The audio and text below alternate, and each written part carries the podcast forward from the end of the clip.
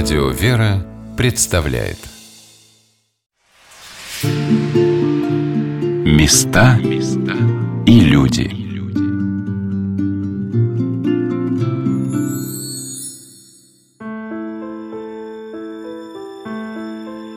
Когда читаешь книги с жизнеописанием древних подвижников, сожалеешь о том, как мало донесли до нас века подробностей об их духовном облике, образе жизни, наставлениях своим ученикам – в историю вошло самое главное, например, как ученики святого преподобного Сергия Радонежского открывали по всей Руси множество монашеских обителей, какой в них был устав, как строго подвязалось братья, но какими были судьбы многих насельников, какой личный вклад они внесли в становление и укрепление этих островков духовной жизни, созидавшей после татар-монгольского разорения Святую Русь, об этом хранят память лишь скупые строки летописи житий святых. А между тем, как обогатилась бы история Русской Православной Церкви – и как много узнавали бы о своих предках последующие поколения и для приобретения личного опыта, и для связи со своими корнями, наследуя по праву то, что ценится нами в своем Отечестве. Передо мной лежала книга в тысячу с лишним страниц. Читая ее довольно быстро, я как будто окуналась в совсем недавнюю историю русской церкви второй половины XX и начала XXI веков, о которой, оказалось, я практически ничего не знала. Но какой же важной вехой она является для понимания того, в какое время мы живем. Эта книга, с автором и составителем которой мне посчастливилось познакомиться, называется «Труженик Божий. Жизнеописание архимандрита Наума Байбородина». Насельник Троицы Сергиевой Лавры, иеромонах Нектарий Соколов, создал этот огромный труд, объехав места жизни и трудов старца Наума, который на карте бывшего Советского Союза соединяет берега Балтийского моря и Тихого океана, сибирские леса и глубинку Тверской области. Везде, где подвязаются сейчас его духовные чада – он был, приезжая туда или прозревая, как там все складывается, в своих молитвах. Только читая эту книгу, где собран рассказ сотен людей о батюшке Науме, ты начинаешь понимать, какой объем, какой охват своим сердцем, какой личный вклад внес архимандрит Наум Байбородин в новейшую историю Русской Православной Церкви. Здравствуйте, дорогие друзья! У микрофона Анна Шалыгина. Мое первое знакомство с жизнью старца Наума началось с его фотографии, которую мне подарила настоятельница Клобукова Николаевского женского монастыря города Кашина, игуменя Варвара Иванова, вскоре после представления батюшки 13 октября 2017 года. Его портрет на протяжении всех этих лет сопровождал все мои будни и праздники. И вот что удивительно, рассказывая в программе «Места и люди» о тех или иных храмах и монастырях по всей стране, я замечала, что чаще всего попадала в обители, которые были созданы по благословению архимандрита Наума. Как будто он сам открывал мне возможность туда приехать. Но я никогда прежде, даже приезжая не раз в Троице Сергиеву Лавру, не останавливалась там, где все эти годы принимал старец. И сейчас, как будто впервые попавший в Лавру человек, я ждала отца Нектария, оказывается рядом с этим заветным домиком, где два небожителя, могилки которых и сейчас расположены рядом, архимандрит Кирилл Павлов и архимандрит Наум Байбородин – принимали людей, которым посчастливилось их видеть. Вот здесь была первая его приемная. Все выглядело совершенно не так. Вот это была сплошная галерея, ничем не разгороженная такая. Там в дальнем ее углу стоял такой зеленый домик маленький, такая действительно хибарка старческая, которая называлась посылочная. Потому что туда привозили посылки, которые братья присылали. И у отца Кирилла, нашего духовника, старца, да, тоже, у него помимо всех его прочих многочисленных послушаний было еще и послушание разбирать эти посылки. Он разбирал там эти посылки в посылочные, там же принимал народ. Он был там как бы поглубже. А в первой как бы половине этой посылочной, совсем маленькой, народ принимал батюшка. А все, в общем-то, стояли здесь, вот в этой галерейке. Когда была хорошая погода, батюшка сюда выходил. И была вот еще вот приемная, потом уже она появилась здесь. Здесь батюшка лет 20, наверное, принимал. Здесь такой каменный мешок, просто такое убийство. Непонятно, как выжил действительно он в таких условиях. А вот уже потом, уже наверное, к концу 90-х, уже там даже начало 2000-х, может быть. Вот уже построили вот эту новую приемную, построила ее в основном матушка Ксения, игуменя Коломенского монастыря. И вот здесь уже была та приемная, в которой батюшка принимал, ну, такие, последнюю, что ли, часть своей вот этой старческой деятельности, последнюю треть, может быть, так. Отец Нектарий рассказал, что день архимандрита Наума мог начаться задолго до того, как старец приходил в эту келью.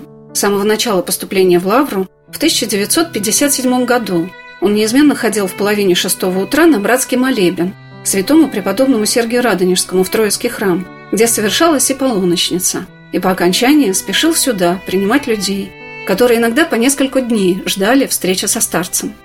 Раньше калиточка, дверка сюда можно было зайти, она запиралась, открывалась, и люди стояли там в основном, и оттуда можно было зайти либо вот с той стороны, туда заходил тот, кто первый раз приходил. А те, кого ну, батюшка хорошо уже знал, и кого знали келейницы в лицо, они запускали на лесенку, и вот здесь на лесенке стояла такая очередь. Но то, что ты на нее попал, тоже еще не означало, что ты окажешься в приемной старца, потому что, в общем, всякое могло быть, то ты к нему кто-нибудь придет там и займет его время время разные бывали вопросы. Поэтому люди терпеливо стояли, ждали, читали псалтирь, читали Евангелие вслух. Или иногда батюшка какие-нибудь книжки передавал, вот почитать там тоже. И люди стояли там, молились. Иногда, пока стоишь в очереди, уже как-то все твои вопросы и решатся, которыми ты стоял. Сидя в уютной келье старца Наума, где на стенах висят фотографии наместников Троицы Сергиевой Лавры, в каждом уголке расположены аналои для совершения исповеди, Стоит скромное кресло, куда, выйдя из маленькой комнатки со стопкой книг, опускался старец, выслушивая твои вопросы. Я думала о том, чтобы мне сейчас захотелось спросить у него, какие судьбы вершились в этих стенах. За каждым человеком стояла его семья, о которой старец, может быть, молился уже многие годы. А для лиц духовных это была монастырская семья или прихожане храма, в которых они служили, о каждом из которых батюшка знал. Мне запомнился рассказ игумени Евпраксии Инбер – настоятельницы Оршина Вознесенского монастыря, расположенного рядом с Тверью, о том, как готовились к встрече со старцем.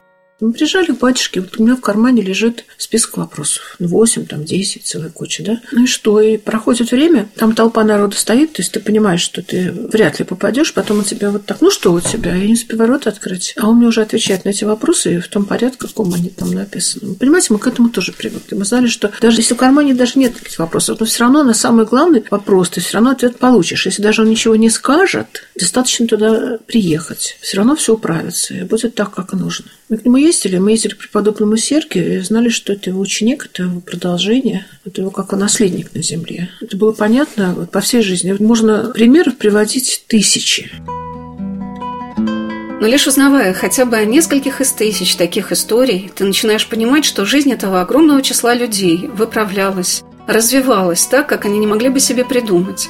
Мне запомнились рассказы настоятельницы женских обителей о том страхе, который неизменно возникал перед тем, как попасть к старцу, о трепете перед встречей с ним.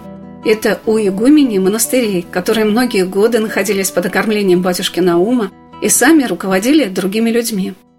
Мы просто батюшку любили, его очень уважали, ценили и понимали, какая это глыба, какой это великий старец. И с таким вот уважением к нему относились. И со страхом, чтобы его не перенапрячь, не перегрузить, дать другим возможность тоже от батюшки что-то услышать. Часто батюшка говорил, вот один раз приехала, пример он нам ставил, все услышала от меня и слушается, и больше не приезжает, и живет по воле Божьей. Сейчас говорят, а вы что, ездите так часто? Чем мало вам сказано? Делайте, что сказано.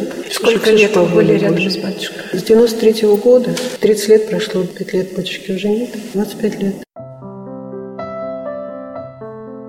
Мы беседовали с игуменей Варварой в Алексеевском храме Клобукова монастыря, где с такой красотой и заботой оформлен каждый уголок с иконой, каждый мощевик, посажено каждое деревце в монастырском саду.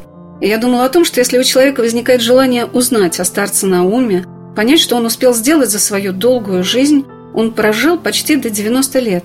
Нужно просто поездить по тем обителям, где подвязаются сейчас его духовные чада. Находясь в лавре, в храме или в своей келье, батюшка молился, и повсюду восстанавливались обители из руин, собирались общины, создавались приходы, приюты и школы.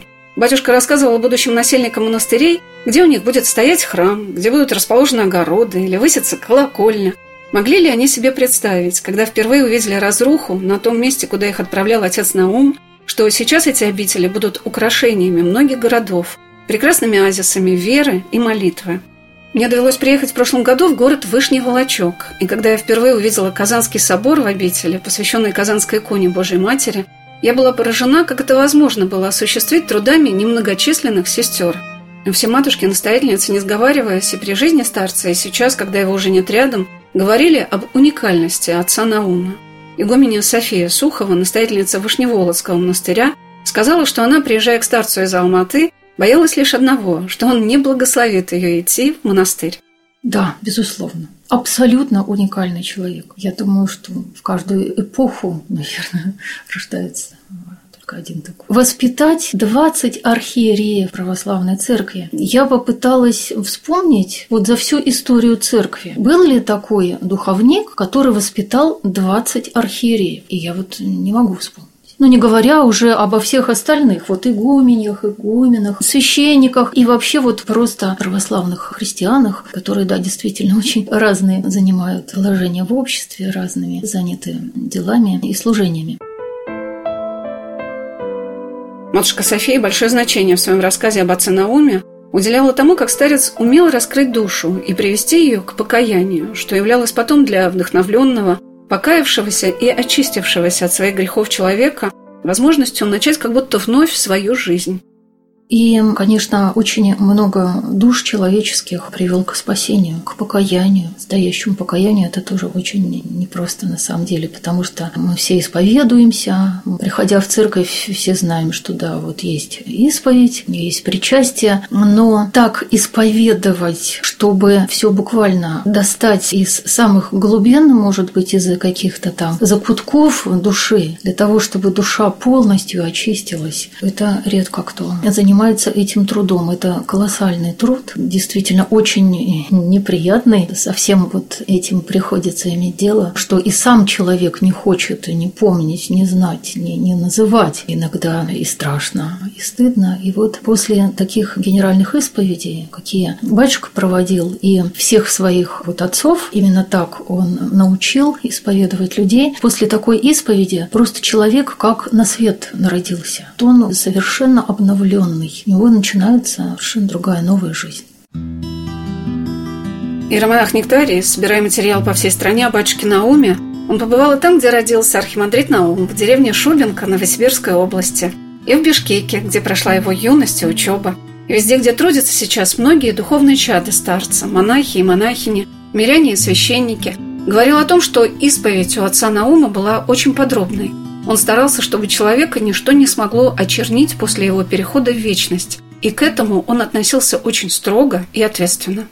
Во-первых, конечно, у отца Наума была очень подробная исповедь. Она некоторых людей, конечно, и смущала, да, потому что отец Наум, он э, действовал в этом смысле как хирург. Он вытряхивал из человека, ну, просто самое постыдное, самое где-то далеко и глубоко запрятанное, но для него был важен именно результат. Для него было важно, что вот если человек к нему попал, то он его отсюда не отпустит без билета в Царствие Небесное. Поэтому в каком-то смысле, да, может быть, эта исповедь, она была тоже выражением того, а, что о нем говорил покойный святитель владыка Иосиф Алматинский, что он говорит, отец Наум вилами забрасывает в Царствие Небесное. Вилами это, конечно, быстро и хорошо, но еще и больно. Так что вот и исповедь, она тоже такая была у него серьезная, глубокая, требующая такого как бы самоотречения, когда человек к нему попадал, батюшка, он, во-первых, сам ясно видел все, что находится в душе человека, и он, конечно, это все мог вскрыть. И, ну, и своих учеников учеников тоже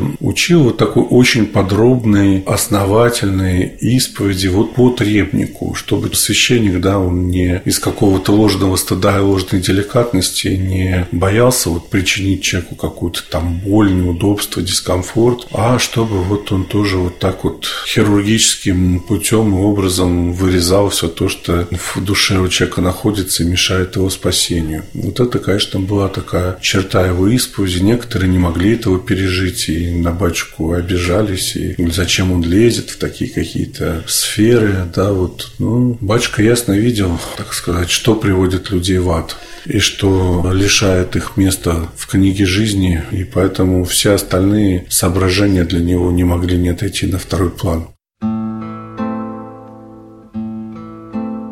Конечно, рассказывая о человеке, прошедшем свой путь на такой духовной высоте и в то же время в такой самоотдаче другим людям – Хочется поделиться невероятными, непостижимыми разумом, случаями его чудесной помощи, влияния на судьбы людей. Меня потрясло событие, которое действительно подтверждает слова многих о том, что такие подвижники рождаются в столетие или даже в несколько столетий. Один человек в детстве был разлучен со своей матерью, которая с тремя дочками уехала в Германию, а он, пятилетний, остался в Казахстане со своим отцом. Прошло 17 лет – Окормляясь у старца, он обратился к батюшке с вопросом, может ли он когда-нибудь найти свою маму и своих сестер. Как же велико было его удивление, когда батюшка, отправив его по поручению в Иваново, назвал ему городок, в котором нужно было остановиться.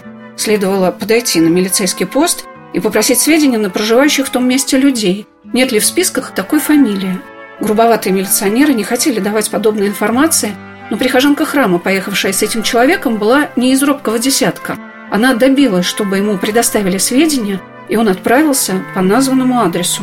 Поднялся по лестнице, позвонил. Ему открыл дверь его сестра, но она его не узнала. А затем он увидел, как навстречу сыну поднимается его мама, которую он помнил еще совсем мальчиком. Она тоже, не узнав его, спросила, «Кого вы ищете?» Он молчал, а прихожанка ответила, «Это же ваш сын, Иван». Мама упала в обморок, потому что все эти годы, уже давно вернувшись в Россию, его искала. Наверное, весь городок побывал в этой семье, чтобы увидеть, как бывает, что старец, монах Троицы Сергиевой Лавры, направил человека именно в то место, где жили его родные. Как же радовался сам отец Наум, слушая рассказ об этой встрече. А у самого старца ручьем текли слезы. Ведь это чудо. Я попросила отца Нектария постараться охарактеризовать духовный облик старца Наума.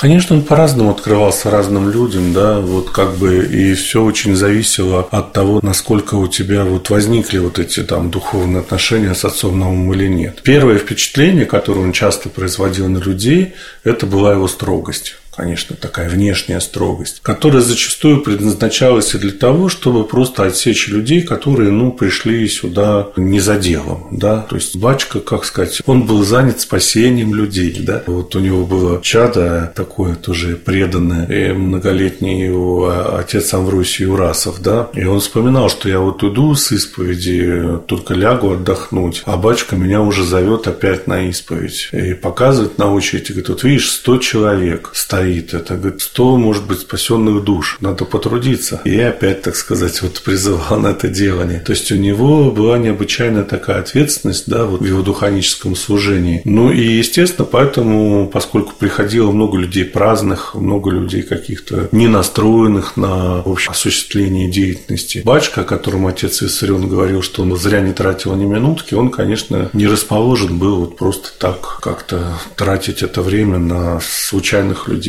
Поэтому он зачастую вот с таким очень строгим видом, решительным кого-то мог так вот где-то и отсечь. А с другой стороны, вот он мог принять человека так, что он мог там час с ним проговорить просто обо всем, вот так вот как-то задавать какие-то вопросы, проявлять большое участие. И вот если человек как бы вот оказывался в этой его орбите, да, вот духовных этих отношений, то, конечно, как правило, он чувствовал очень большую такую отеческую заботу отца Наума. А главное, что начинало меняться меняется жизнь самым кардинальным образом. То есть главная, наверное, черта отца она не в нем, а она в том, что вся его жизнь была сопряжена с каким-то чудом. И человек, который оказывался рядом с ним, он оказывался в это чудо вовлеченным, потому что настолько какие-то происходили события невероятные, какие-то в жизни человека, когда все менялось, находились силы все это менять. Да, требовалось определенное самоотречение для того, чтобы выполнить то, что батюшка говорил, но при этом возникали какие какие-то совершенно удивительные ситуации, которые ясно давали понять, что Господь с тобой,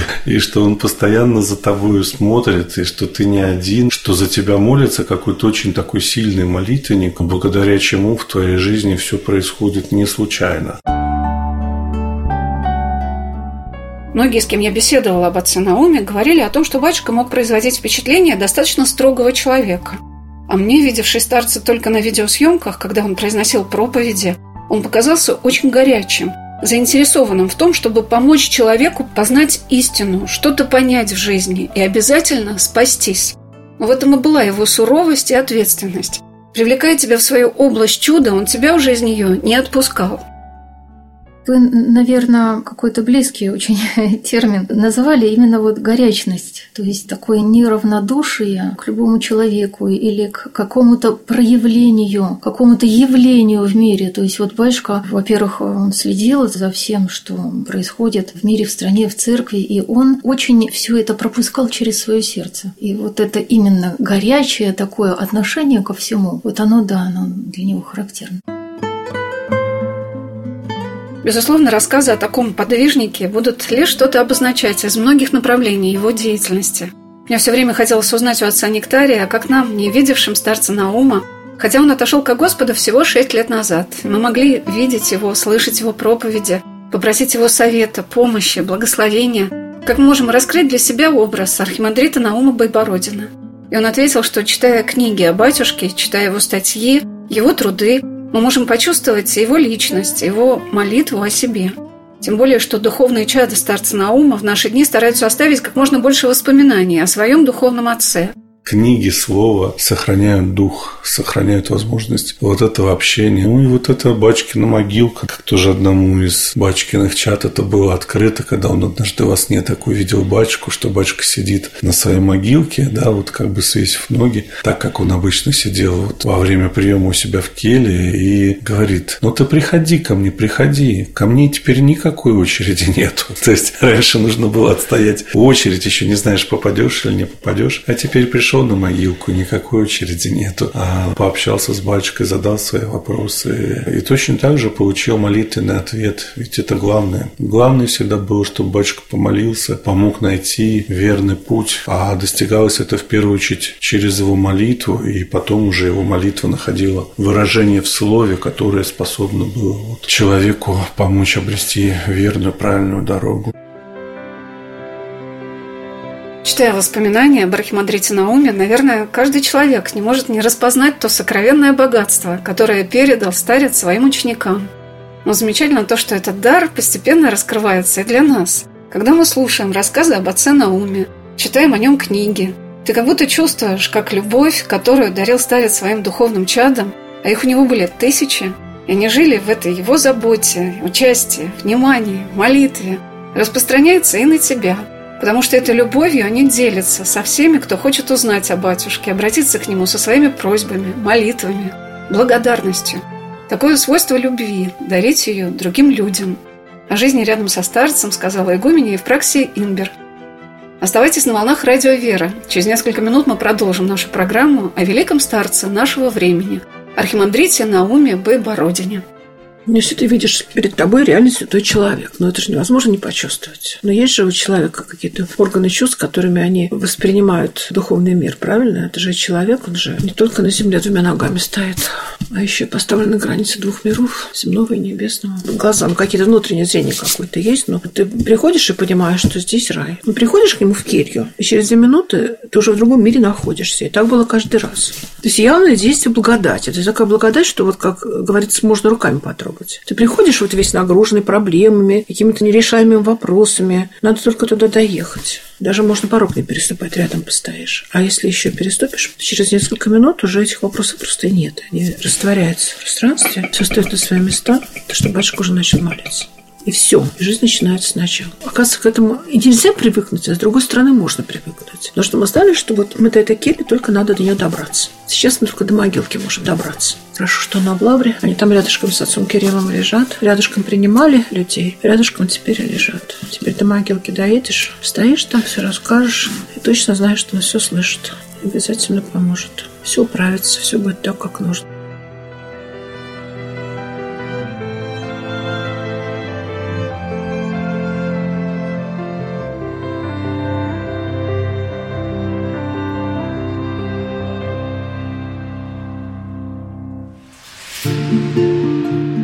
Места и люди.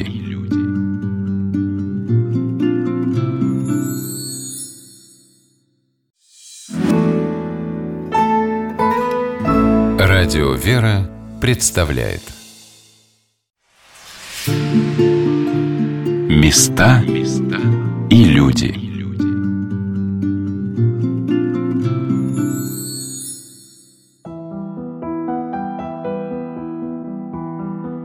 По всей России, в больших городах и отдаленных поселках раскинулись на нашей земле монашеские обители. В красивых величественных храмах и небольших уютных церквушках возносят свои молитвы к Богу, иноки и инокини.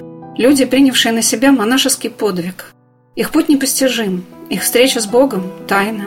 Но то, что это милость и счастье для нашего народа, это понимает, наверное, каждый, хоть однажды соприкоснувшийся с этим чудом человек – вот из этих российских недр, из этой глубинки, в небольшой деревне Шубинка, ныне Малая Ерменка Новосибирской области, родился на свет мальчик по имени Николай. И его мама, Пелагея Максимовна Байбородина, посвятила своего сына Богу. Пройдут долгие годы, и она примет постриг с именем Сергия в честь игумена земли русской, святого преподобного Сергия Радонежского. И ее сын, будущий старец, архимандрит Троицы Сергиевой Лавры, Наум Байбородин, пройдет свой монашеский путь длиной в 60 лет рядом с преподобным. На могилку схемонахини Сергия в день ее кончины всегда приезжают духовные чады батюшки, и они вспоминают и молятся о ней с благодарностью и любовью. О маме отца Наума сказала настоятельница Кашинского Николаевского Клобукова женского монастыря игуменя Варвара Иванова. По фотографиям это была такая русская женщина, крепкая, добрая. Ну и многие рассказывают так о ней, кто ее знал, кому посчастливилось ее видеть. Конечно, на могилке мы всегда благодарим за сына. Я думаю, что мама его в такой чистоте воспитывала. Это все по молитвам матери, конечно. Но и то, что он избранник Божий, мама, наверное, это чувствовала. И она его вымолила. Это особый человек, который раз в 500 лет, может, рождается такой. Это редкий человек. Он сразу в такой чистоте жил, и это его путь был определен просто. Недавно было 65 лет со дня пострига батюшки, 14 августа. Он шел просто вот по прямой, и мама его вела, и всему его учила. И он до конца своих дней, он так маму любил, и так ее уважал, мама схему приняла. И на похоронах духовные чады объединились, все ее тоже очень любили. И до сих пор, каждый год да, в день ее кончины, все чады собираются. Батюшка всегда вот в день ее кончины, 10 июня, мы знали, что надо ехать сначала к маме, потом к нему. Вот так же, как преподобный Сергий говорил сначала к родителям, потом ко мне, чтобы батюшке угодить даже, что мы там побывали, чтобы его утешить, да. Мы знаем, что надо так сделать, так будет правильно, за послушание даже, да. Вот побывать на могилке у мамы, помолиться, а там духовные чады. И один батюшка отслужил, другой служит, и там просто не умолкала молитва целый день. Панихиды служатся на могилке благодарных чад батюшкиных, рассказывают о нем чудеса, молятся. Другие духовные чады там столы накрывают, угощают всех. Это прям целый пир на ее день кончины. И до сих пор это продолжается, такое почитание мамы. Я думаю, это, конечно, все по молитве матери. Такая тяжелая жизнь у батюшки была, очень тяжелая. И Господь его хранил и вел особым образом, чтобы вот стать таким вот великим духовником. Автор-составитель книги «Труженик Божий» об архимандрите Науме Байбородине, насельник Троицы Сергиевой Лавры и романах Нектарий Соколов рассказал о том, в какой атмосфере воспитывался будущий старец в родных местах Новосибирской области, где рождалась его вера.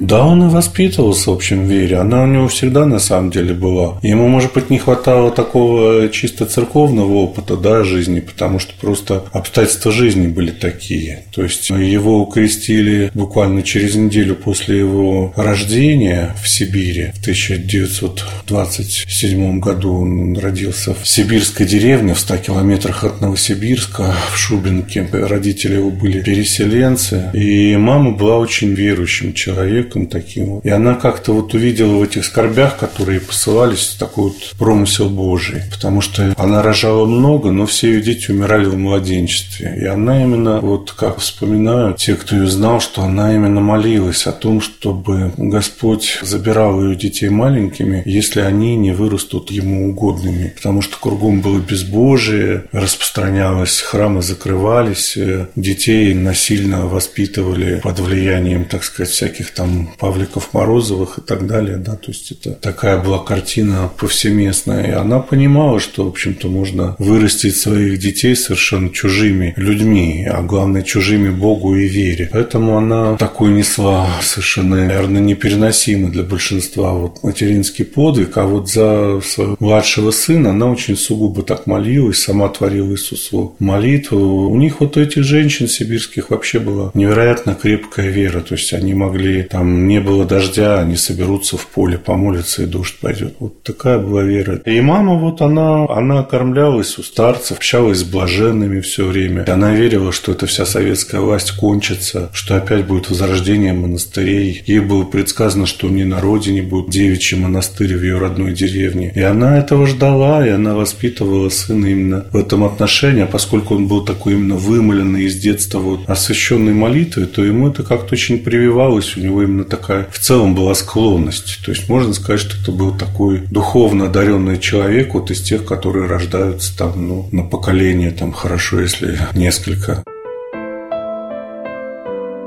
Меня поразил случай из детских лет старца, когда совсем ребенком он прибежал к своей маме и бабушке со словами «Что же вы здесь сидите? Надо молиться. Я сейчас видел Матерь Божию. Она показала мне, как грешники страшно мучаются в аду». Отец Нектарий сказал о том, что еще в подростковом возрасте отец Наум приучался к Иисусовой молитве благодаря своей маме Пелагее Максимовне. У него этот дар такой вот глубокой веры, он был, конечно, с детства, но вот замечает, что очень изменился он уже, когда мама стала учить его Иисусовой молитве, то есть уже так на грани как бы детства и отрочества. А это известно, где кто-то говорил, что вот в подростковом возрасте старец... Даже на фотографиях это видно. Бачка всегда рассказывал о себе и о своей маме в основном в третьем лице, как бы о каком-то другом. Но можно было понять, что речь идет о нем, мы как-то вот эти моменты, да, вот как-то уже сохранить, сберечь в памяти, приложить к его жизни. То есть там как бы прямо вот по его детским фотографиям видно, что в какой-то момент он стал серьезнее. Их сохранилось буквально там несколько фотографий этих, ну по ним видно. То есть так-то в детстве он такой был обычный, может быть, ребенок, но жизнь была при этом тоже необычная. Ведь папа ушел из семьи, а маме грозило раскулачивание, потому что все семьи были трудолюбивые, с хорошим хозяйством. Дедушку дедушку батюшки как раз по маме раскулачили, отправили на каменоломню, он с них не вернулся. И братья разбежались, уехали. Куда? Вот уехали в основном в Владивосток, устроились работать докерами и таким образом получили заветную принадлежность к пролетариату. Потом уже с чистыми документами, в которых уже не значилось, что они какие-то там середняки или сочувствующие, а где они уже были прописаны как подлинный пролетариат, кость рабочего класса, они уже повозвращались обратно обратно через несколько лет, но в основном осели в Новосибирске. А маме тоже пришлось как-то срочно уезжать, да ничего уже и не держала. Храм, который был последним утешением, закрыт и разрушен. В деревне был голод. Она пережила тяжелейший голод и не знала, чем кормить детей, чем кормить сына. Не хотела повторения такого. Поэтому она уехала к братьям отца во Владивосток, когда буквально батюшке было лет пять, может быть. И вот они странствовали так вот много лет, то есть фактически проводили жизнь в таком странстве. Жили то в Владивостоке, то в Совгавани нынешнего Хабаровского края, тогда тоже к Приморскому краю относился. Несмотря на то, что будущий старец жил без отца, его мама смогла воспитать в нем не только глубокую веру, но и мужественность и целеустремленность. Проходя службу в рядах вооруженных сил в особом призыве, он служил 16 лет с 1944 по 1952 год.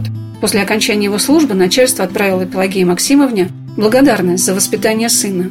Отец Нектарий рассказал, как в Советской гавани они строили себе дом, который стоит до сих пор.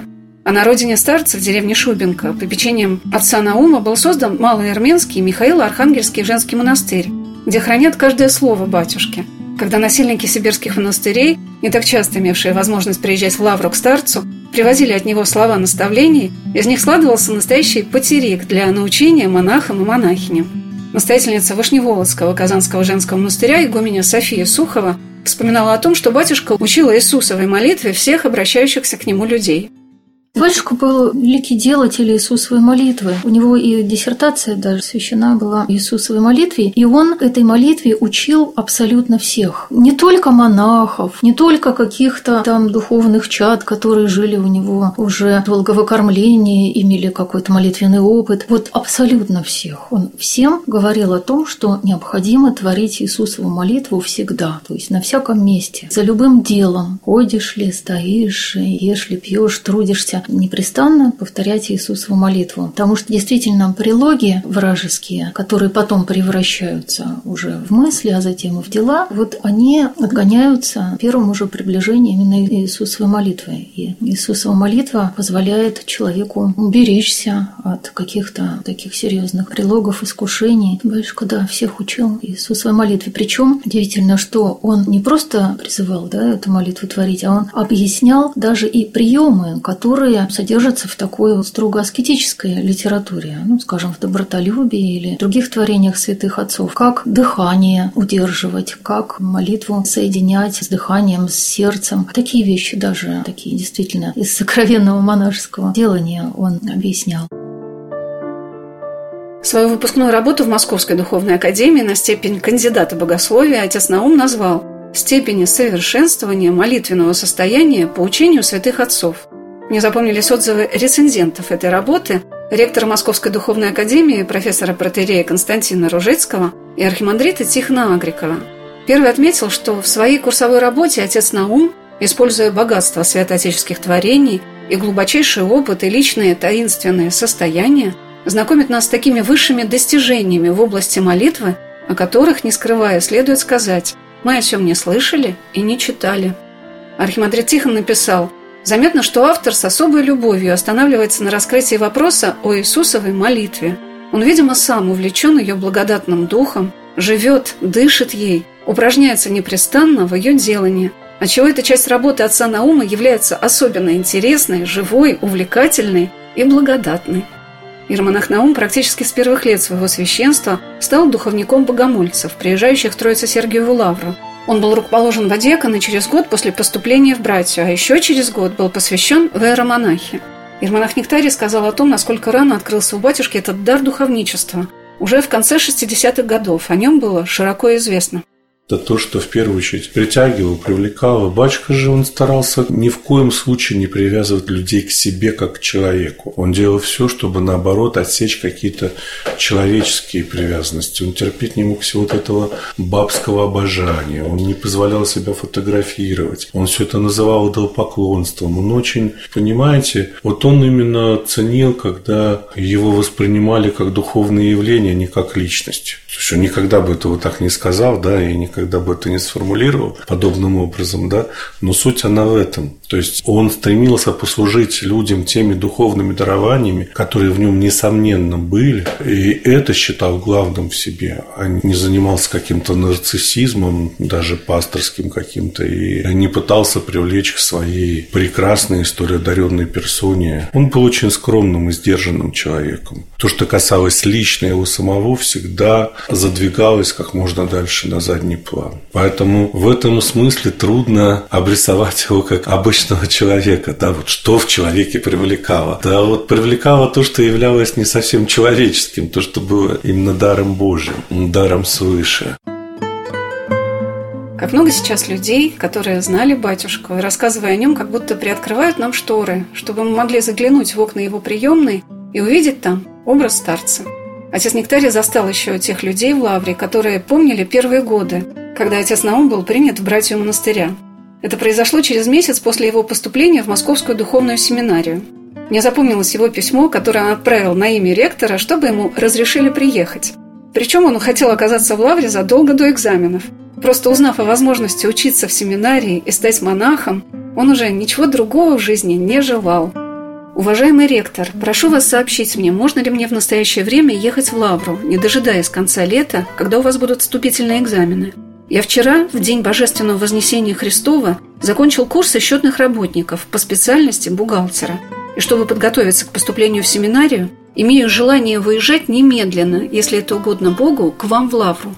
Если будет угодно Богу призвать меня в монашество, то я готов исполнить волю Божию.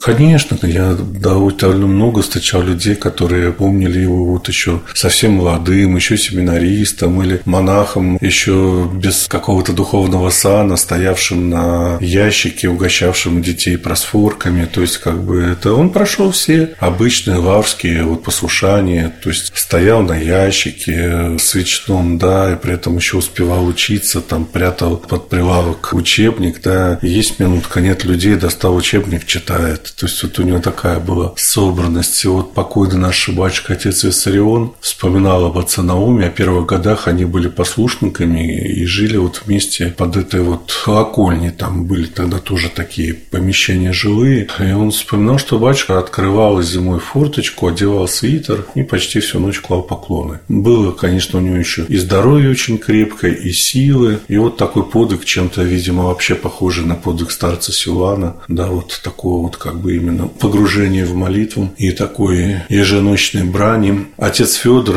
ну, мы же, слава богу, как-то застали вот старцев, еще всех вот этих вот живыми, и как-то еще и не думали, что они уйдут, и все. Как-то воспринимали это как нечто естественное. Но вот они, конечно, вспоминали вот ту молодость. Отец Федор Андрющенко, он уже был тогда игуменом в 57 году, а отец Наум, будущий, был к нему одно из первых его послушаний, был назначен келейником. И вот отец Федор говорил, что это, говорит, у меня был единственный келейник, который, когда прибирался в келе, он, говорит, будильник выставлял за окно на подоконник, на внешнюю сторону, чтобы он своим тиканием не отвлекал его от молитвы. Понимаете, вот такие вот небольшие черты, но вот они рисуют. Вот Владыка Вениамин Приморский вместе с батюшкой, они вместе учились в семинарии, он очень дружил с отцом Матфеем, отец Матфей всем давал прозвище. Наш знаменитый впоследствии регент отца Наума, он говорил, отец Наум себе Наум, потому что он не был общительным человеком. Владыка вспоминал, что вот семинаристы все-таки молодые, перемена, там все как-то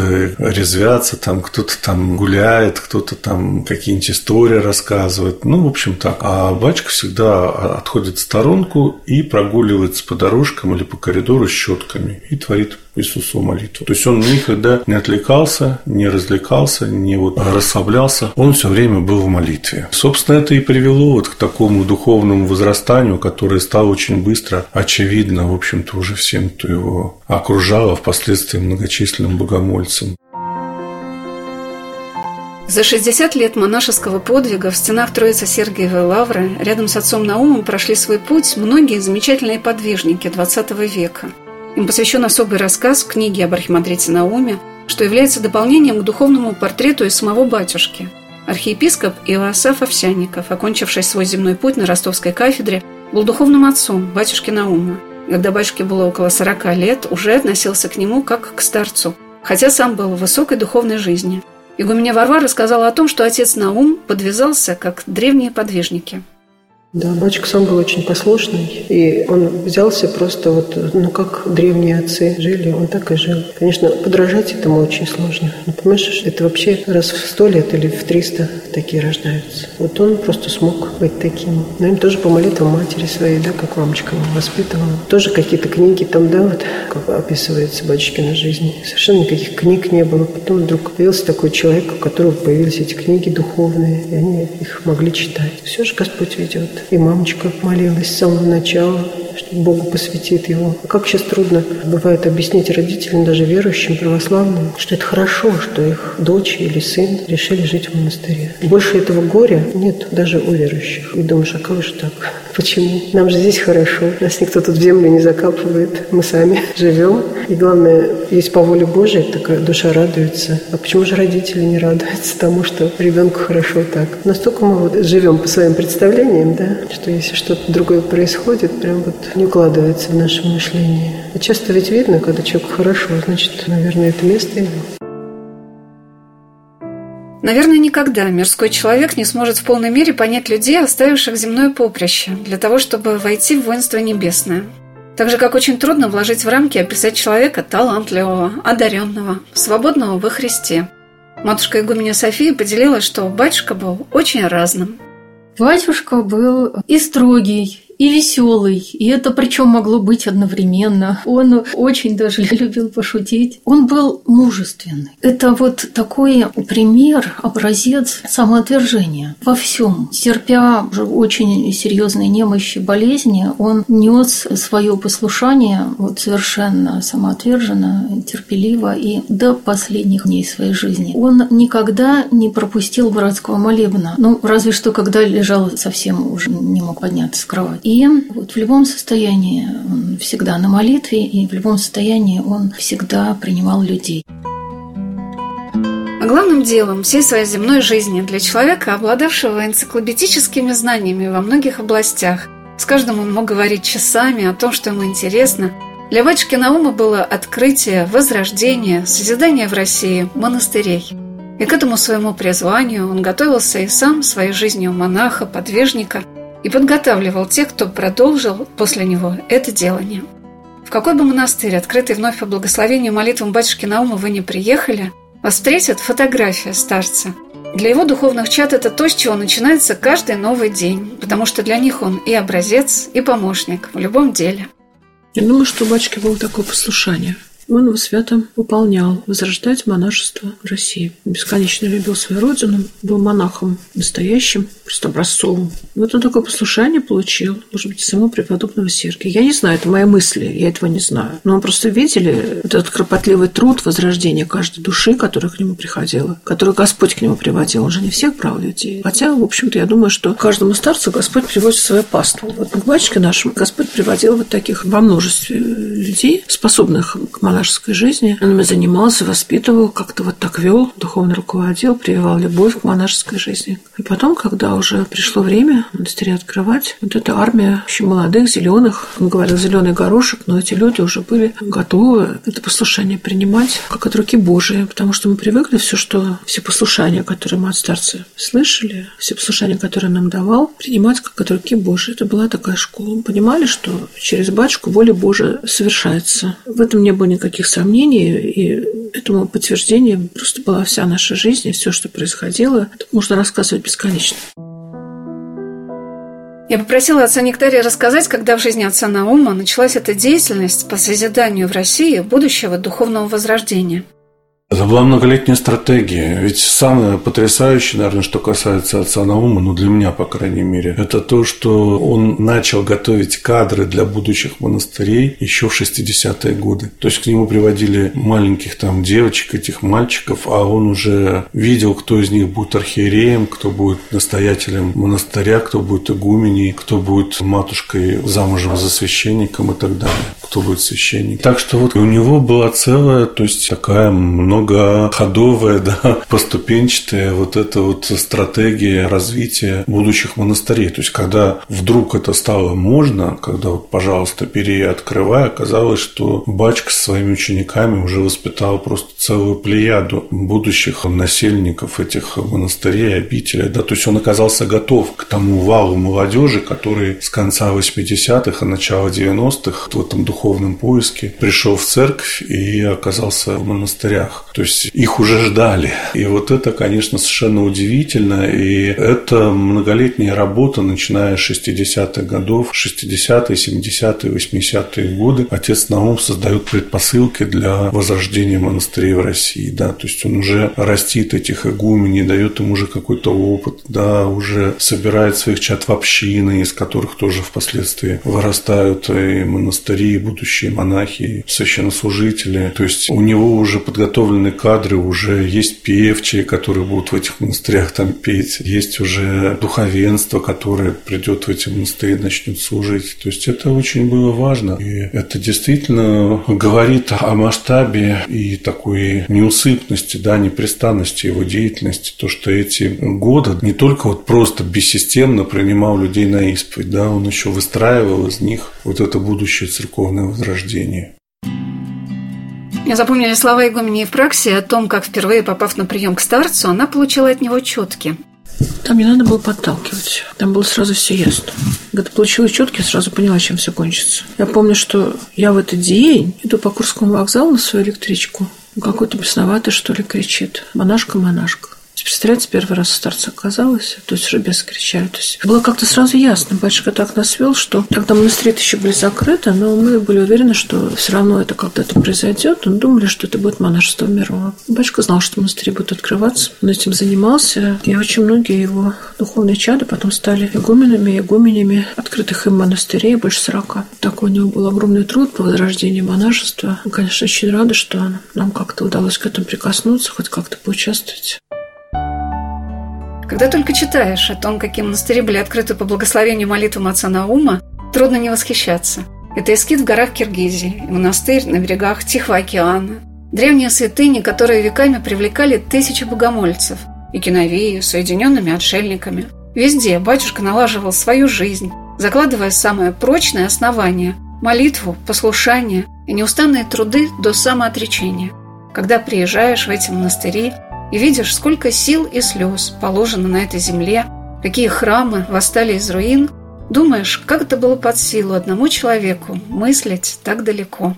Конечно, он же очень глубоко изучал вообще, в принципе, монашескую традицию, очень глубоко вникал в нее, выбирал лучшие, годами делал выписки из аскетических сочинений. Он изучил огромное количество, ну, практически весь основной пласт духовно-аскетической литературы был он пропущен через себя, пропущен на собственном опыте, и поэтому он мог к разным подвигам готовить людей, там, и пустынников мог окормлять, там, да, в горах, и создавать какие-то уединенные скиты, и строить строить огромные монастыри, которые занимались миссионерской работой, которые открывали огромное количество подворий и крестили, и венчали, и исповедовали, причащали. Просто миллионы, наверное, людей, которые через них прошли. То есть это была очень разноплановая такая деятельность, связанная с этим миссионерским таким вот возрождением. И она была подготовлена действительно, и были положены правильные, как вы говорите, основания, устои в саму вот эту монастырь монастырскую жизнь. То есть батюшка воспитывал свои монастыри, он их духовно видел постоянно, да, и по его молитвам вот как-то все так происходило, что каждый находил в этих монастырях для себя место, по крайней мере, тех, кому это было предназначено свыше. Так трогательно было смотреть на то, с какой любовью и теплотой вспоминали духовное чадо своего батюшку, духовного отца. Как будто в большой семье ты общаешься со многими сестрами и братьями, которые говорят о самом главном человеке в их жизни, о маме или папе. И их забота о батюшке была тоже очень родственной. Как приходили к нему в больницу и стояли на коленях рядом с кроватью, когда батюшка уже был в коме, лишь бы побыть рядом. И как молились, когда в 2009 году он очень сильно заболел, и чада опасались за жизнь дорогого старца. Матушка Варвара делилась, как всегда хотелось батюшку чем-нибудь порадовать. Ну, конечно, хочется. Кто-то рясы шил, кто-то клобуки. Смотришь, бачка все время в мятом клобуке идет.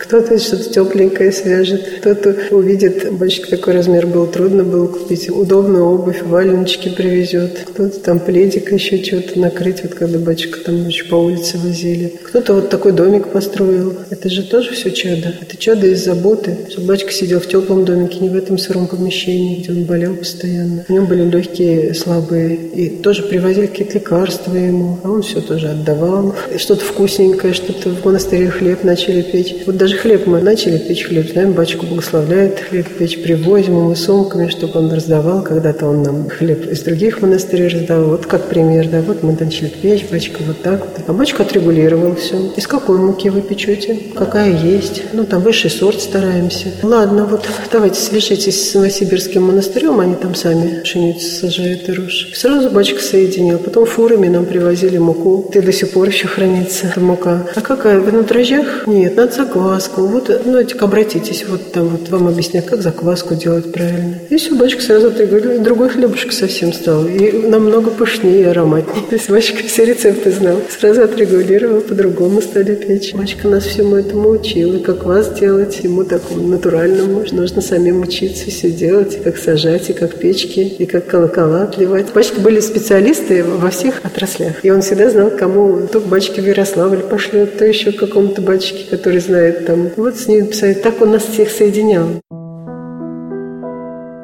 Даже после кончины батюшки Наума он продолжает объединять людей. Они приезжают в те обители, которые созданы или возрождаются по его благословению, и таким образом тоже вливаются в число батюшкиных чад. Его любовь, забота, молитва продолжает на земле созидать и выправлять человеческие души – развивать жизнь церкви. Его прекрасный, мужественный образ доносит до нас его тепло, о котором сказал отец Нектарий.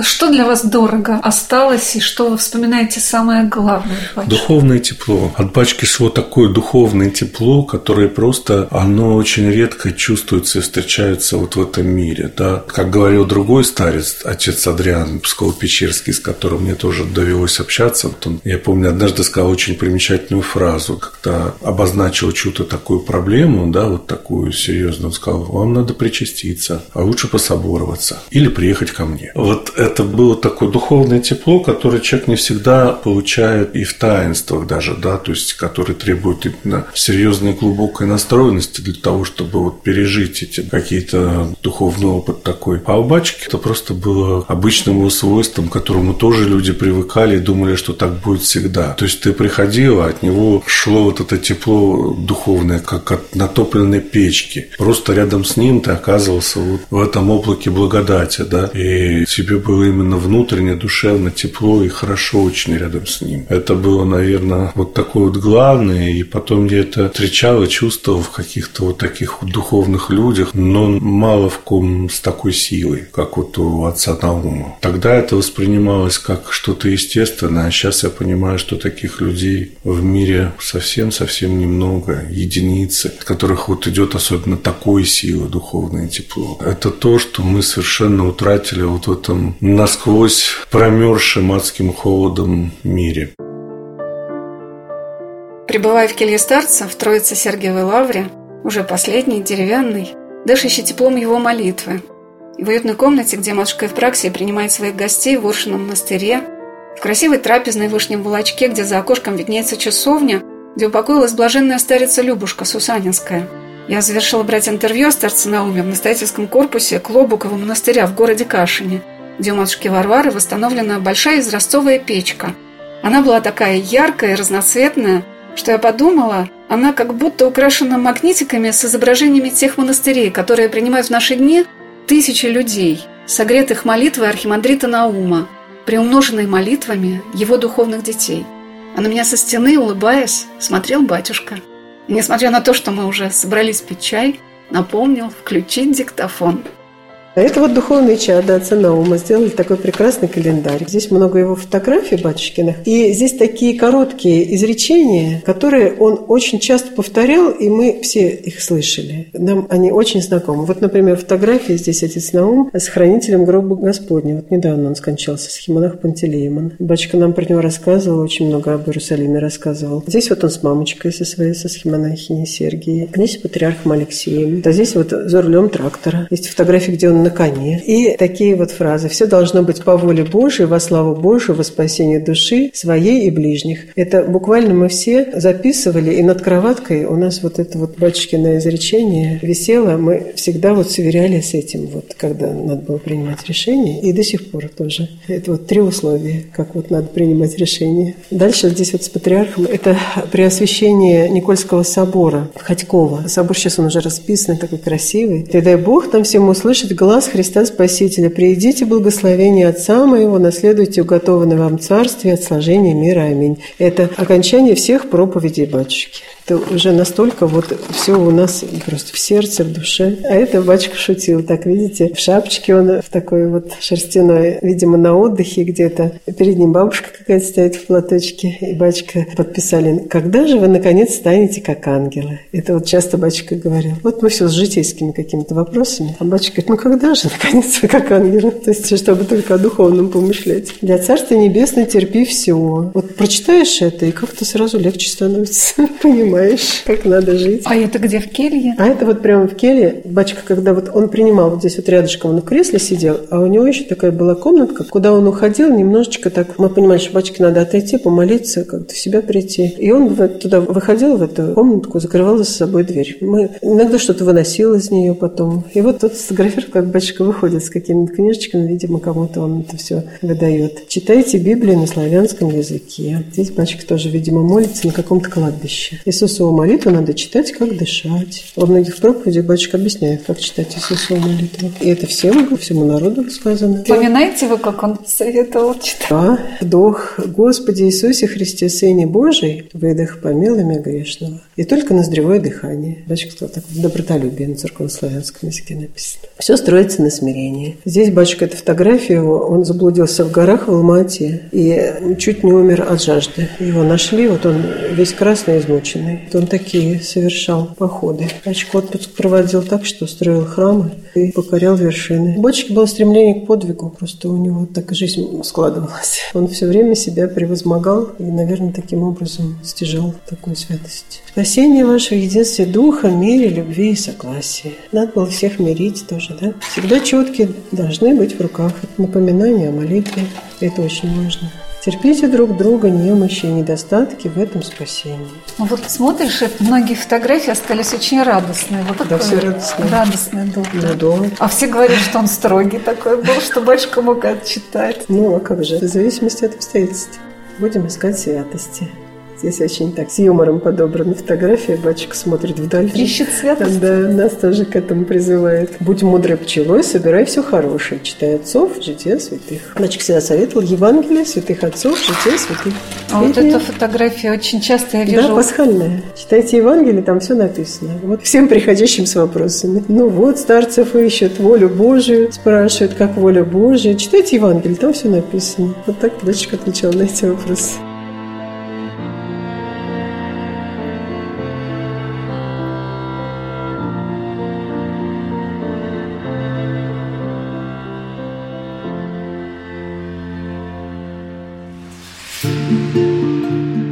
Места и люди.